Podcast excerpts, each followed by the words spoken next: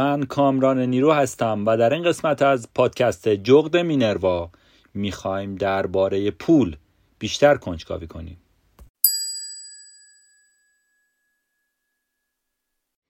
معاملات روزانه انجام شده در کشورهای مختلف بدون حضور پول امکان پذیر نیستند و ادامه حیات اقتصادی کشورها به مبادله پول در ازای کالا و خدمات وابسته است.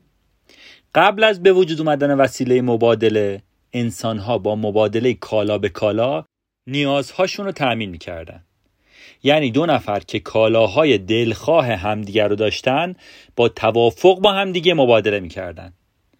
مدل اولیه مبادلات کالا به کالا یا تهاتر از حیث قابل انتقال بودن و بخش پذیری خیلی هم رضایت بخش نبود. برای مثال اگه صاحب یک گاو به موز نیاز پیدا می کرد باید میگشت و فردی رو پیدا می کرد که در عین تمایل داشتن به گوشت موز داشته باشه. اگه یه نفر دیگه تمایل به دریافت گوشت داشت ولی در عوضش سیب زمینی داشت صاحب گاو باید فردی رو پیدا می کرد که در ازای دریافت سیب زمینی موز تحویل بده. و این مسئله همینجوری ادامه پیدا می کرد دشواری انتقال پذیری در مبادله کالا به کالا خسته کننده و ناکارآمد بود. اما مشکلات دیگه هم وجود داشت. اگه صاحب گاو عرضه کننده موز رو هم پیدا می کرد ممکن بود که تعداد زیادی از موزها رو معادل یک گاو کامل در نظر نگیره. معامله ای به این شکل به توافق نامه ای برای تعیین ارزش نسبی گاو در مقایسه با موز احتیاج داشت. پول کالایی مشکلاتی رو که گفتم و کاهش داد. پول کالایی نوعی کالاه که عمل کردی مانند اسکناس داره. در قرن 17 و اواخر قرن 18 آمریکایی‌ها در مبادلاتشون از ذرت خشک شده و پوست سگ آبی استفاده می‌کردن. ارزش این کالاها به صورت تقریبی مورد قبول اکثر افراد جامعه بود. و اونا رو برای خرید و فروش کالاهای دیگه به کار می گرفتن. این کالاهای استفاده شده در معامله ویژگی های مشخصی داشتند. تقاضا براشون بالا بود و در نتیجه ارزشمند بودند. همچنین این کالاها با دوام و قابل انتقال بودند و حمل و نقلشون هم ساده بود. از نمونه پیشرفته تر پول کالایی میشه به فلزات گرانبها مثل طلا اشاره کرد برای قرنها تا ابتدای دهه 1970 میلادی طلا پشتوانه پول کاغذی به شمار می‌رفت. برای مثال در ایالات متحده آمریکا دولت‌های خارجی می‌تونستند دلار رو با نرخ مشخصی از طلا با بانک مرکزی ایالات متحده آمریکا معاوضه کنند. برخلاف پوست سگ آبی و ذرت که امکان تهیه خوراک و پوشاک با استفادهشون وجود داشت ارزش قابل توجه طلا از تقاضای بالاش نشأت می گرفت طلا الزامن سودمند نبود. امکان به کارگیری از طلا به عنوان خوراکی و وسیله گرمایشی هم وجود نداشت و مردم فقط به دلیل جلوش اونو ارزشمند می‌دونستند در نتیجه طلا به عنوان یکی از مهمترین نشانه های ثروت در نظر گرفته می‌شد. دومین نوع پول پول فیاته یا فیات مانی که نیاز به کالای فیزیکی به عنوان پشتوانه نداره. در واقع ارزش پول فیات به وسیله عرضه و تقاضا و باور افراد به ارزشش تعیین میشه. به علت کمیاب بودن منبع طلا پول فیات به وجود اومد چون اقتصادهای در حال رشد نمی‌تونستن برای پشتوانه اسکناسای خودشون به صورت مداوم طلا استخراج کنن و عرضه پولشون رو تأمین کنن. برای یک اقتصاد در حال رشد دیگه نیازی به طلا برای ارزش بخشی به اسکناس نیست. مخصوصا زمانی که ارزشش بر حسب برداشت افراد تعیین بشه. پول فیات به نوعی نشان دهنده برداشت افراد از مفهوم ارزشه که دلیل خلق پوله. اقتصادی که در حال رشد باشه بیشتر از بقیه اقتصادها به تولید واحدهای ارزشمند برای خودش و بقیه کشورها می‌پردازه. هرچی اقتصاد قوی تر باشه واحد پولیش ارزشمندتر در نظر گرفته میشه و تقاضا هم براش افزایش پیدا می‌کنه. در سال 1971 میلادی دلار طلا رو به عنوان پشتوانه خودش از دست داد. یعنی دیگه به طلا تبدیل نمی‌شد و تعیین قیمتش هم وابسته به قیمت طلا نبود. به همین دلیل دولت ایالات متحده آمریکا می‌تونست بیشتر از کل ذخیره طلای موجودش اسکناس چاپ کنه و از اون زمان به بعد سلامت و کارایی اقتصاد ایالات متحده آمریکا پشتوانه دلار به شمار می‌رفت. امروزه ارزش پول نه تنها دلار بلکه اغلب ارزها توسط قدرت خرید تعیین میشه. بنابراین چاپ پول به تنهایی برای کشور ثروتی به وجود نمیاره. پول توسط عاملی پیوسته بین کالاهای حقیقی و مشخص میزان تقاضا برای اونها و باور به میزان ارزش ها خلق میشه پول به علت تقاضایی که براش وجود داره ارزشمند به شمار میاد.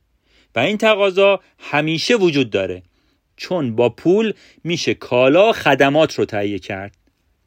بسته به سیاست ها و مواردی مانند نرخ تورم و نرخ بهره امکان داره که ارزش پول بر حسب گذر زمان هم تغییر کنه.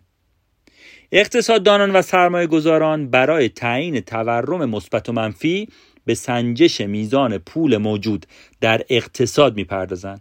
در متون اقتصاد کلان پول رو به سه دسته تقسیم بندی می‌کنن تا تشخیصشون راحت تر باشه M1 این شاخه از پول شامل تمامی انواع فیزیکی اونه مثل سکه و اسکناس و حسابای جاری و از این قبیل چیزا. M2 شامل حسابهای سپرده بلند مدت و پسنداز و صندوقهای سرمایه گذاریه و کلا این دسته از پول نشان دهنده مبالغیه که میشه اونا رو به آسونی به اسکناس تبدیل کرد. M3 همه پولهای قرار گرفته در تعریف M2 به علاوه سپرده های طولانی مدت با دسترسی پایین و مبالغ نگهداری شده در صندوق های مؤسسات مالی و بقیه دارایی های کلان نقد رو شامل میشه. حالا رایج ترین عملکردهای شناخته شده پول اینایی که الان میگم. وسیله مبادله.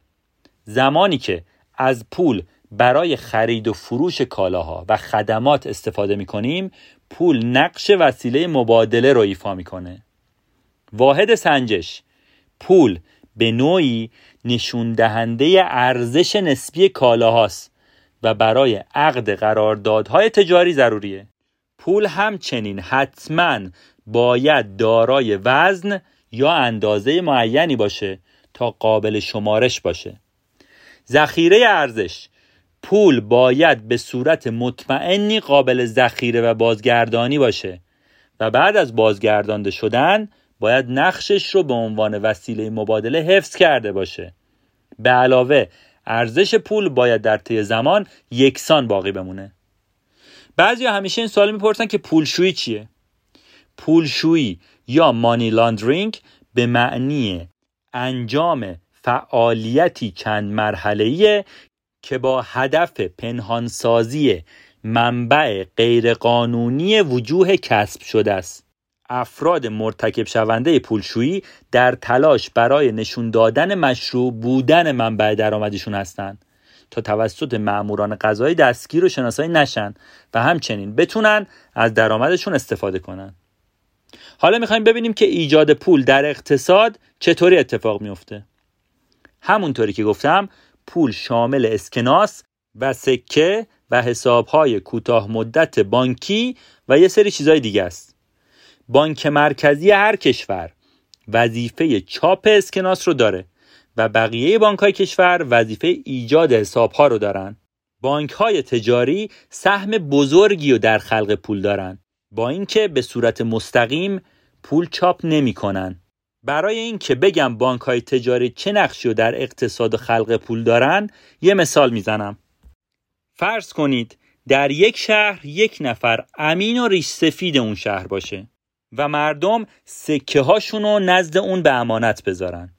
اون شخص با هر عدد سکه ای که از هر نفری می‌گیره یک کاغذ به اونا میده که روش نوشته که این کاغذ برابر با یک سکه است که ما اسمشو می‌ذاریم حواله.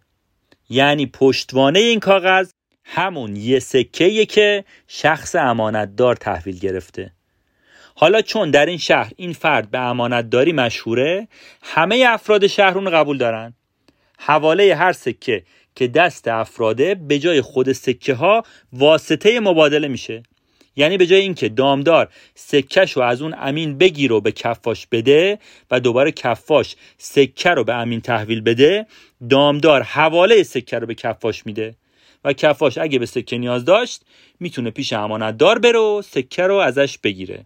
این مثال نشون میده که اشخاص به جای اینکه به سکه نیازی داشته باشن با همون حواله معاملاتشون رو انجام میدن. حالا امانتدار که مثلا هزار تا سکه در اختیار داره بر اساس تجربه به این نتیجه می‌رسه که برای پشتوانه حواله ها به بیشتر از 100 تا سکه از این هزار تا نیازی نداره. یعنی کلا ممکنه که 100 نفر بهش مراجعه کنن و حواله رو تحویل بدن و سکهشون رو تحویل بگیرن. و بقیه افراد با همون هاشون کارشون رو انجام میدن. پس یعنی عملا به 900 سکه دیگه نیازی نخواهد بود. شخص امانتدار با وام دادن این 900 تا سکه به افراد و تحویل حواله های جدید به جای سکه باعث میشه که تعداد حواله در شهر زیاد بشه. با اینکه تعداد سکه های نزد امانتدار ثابته و همون هزار تاست. حالا با این 900 حواله جدید هم امانتدار به همون روش عمل می‌کنه. و 90 سکه که میشه 10 درصد از کل رو به عنوان پشتوانه شناسایی می‌کنه و 810 سکه رو با حواله جدید وام میده و همین جوری میره جلو. البته امانتدار این کار رو تا جای اجازه داره جلو ببره که جمع همه پشتوانه هایی که شناسایی کرده بود به عدد هزار برسه. این مثالی که الان زدم کارکرد بانک های تجاری رو به زبان ساده به ما نشون میده. همونطور که گفتم عملکرد بانک های تجاری مثل همون امانت داره. بانک مرکزی هم وظیفه داره که بانک های تجاری رو کنترل و روشون نظارت کنه. علاوه بر این بانک مرکزی باید سیاست های پولی رو طراحی و اجرا کنه. در واقع وظیفه اصلی بانک مرکزی اینه که مشخص کنه که چه مقدار پول برای اقتصاد بهینه هست و بعد از اون سیاستی رو طراحی کنه که این مقدار پول ایجاد بشه. بانک های تجاری موظفن که بخشی از سپرده مردم رو در بانک مرکزی پسنداز کنند این سپرده که در اقتصاد سپرده قانونی نامیده میشه همون پشتوانه که در مثال شخص امانتدار توضیح دادم. بانک مرکزی توانایی کم یا زیاد کردن این سپرده رو داره. در مثالی که زدم امانتدار ده درصد از سکه ها رو به عنوان پشتوانه یا همون سپرده قانونی لحاظ می‌کرد. اگه بانک مرکزی به این نتیجه برسه که پول باید کمتر بشه این مقدار رو مثلا از ده درصد به 20 درصد تغییر میده. احتمالا واضح هم هست که اگه بانک مجبور باشن 20 درصد از حساب مردم رو به عنوان سپرده قانونی به بانک مرکزی بدن پس کمتر می‌تونن وام بدن. و در نتیجه پول کمتری خلق میشه. اگه بانک مرکزی بخواد پول زیاد بشه به طور برعکس اعلام می‌کنه که مثلا به جای 10 درصد سپرده قانونی بانک ها باید 5 درصد سپرده داشته باشن. به این مفهوم در اقتصاد عرضه پول و سیاست سیاست انبساط و یا انقباز پولی میگن. بانک های تجاری از دو روش روی خلق پول اثر می‌ذارن. خودداری کردن از وام دادن به مشتریان و سپرده کردن سرمایه مردم بیشتر از میزان سپرده قانونی نزد بانک مرکزی. البته مردمم در صورتی که پولشون رو وارد سیستم بانکی نکنن روی این چرخه می‌تونن اثر بذارن. همونطور که حتما خودتونم درک کردید در گذر زمان ارزش پول عوض میشه. یعنی با اینکه یک برگ اسکناس هزار تومنی در دهه شست همون جنس و رنگ و جوهر رو برای چاپ لازم داشت اسکناس های هزار تومنی امروزم لازم دارن. اما ارزش این اسکناس ها در گذر این سالها فرق کرده. به این موضوع ارزش زمانی میگیم. اصلی ترین دلیل کاهش ارزش پول در گذر زمان تورمه تورم باعث میشه که قدرت خرید افراد کم بشه و سطح عمومی قیمت ها بالا بره. با اینکه برگ اسکناس هزار تومنی تغییری نمی‌کنه.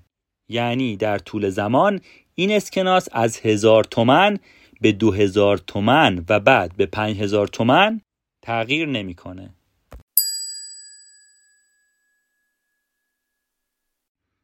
در انتهای این قسمت می‌خوام از همراهیتون تشکر کنم و بگم که اگر این قسمت رو دوست داشتید لطفا اون رو به دوستانتون هم معرفی کنید و برامون کامنت بذارید بیشک این حمایت شما باعث دلگرمی و بهبود کیفیت کار ما میشه پادکست جغد مینروا رو می‌تونید در کست باکس، گوگل پادکست و اکثر app های پادگیر و اینستاگرام دنبال کنید. همه لینک ها رو هم می‌تونید در قسمت توضیحات ببینید. ممنون از همراهیتون.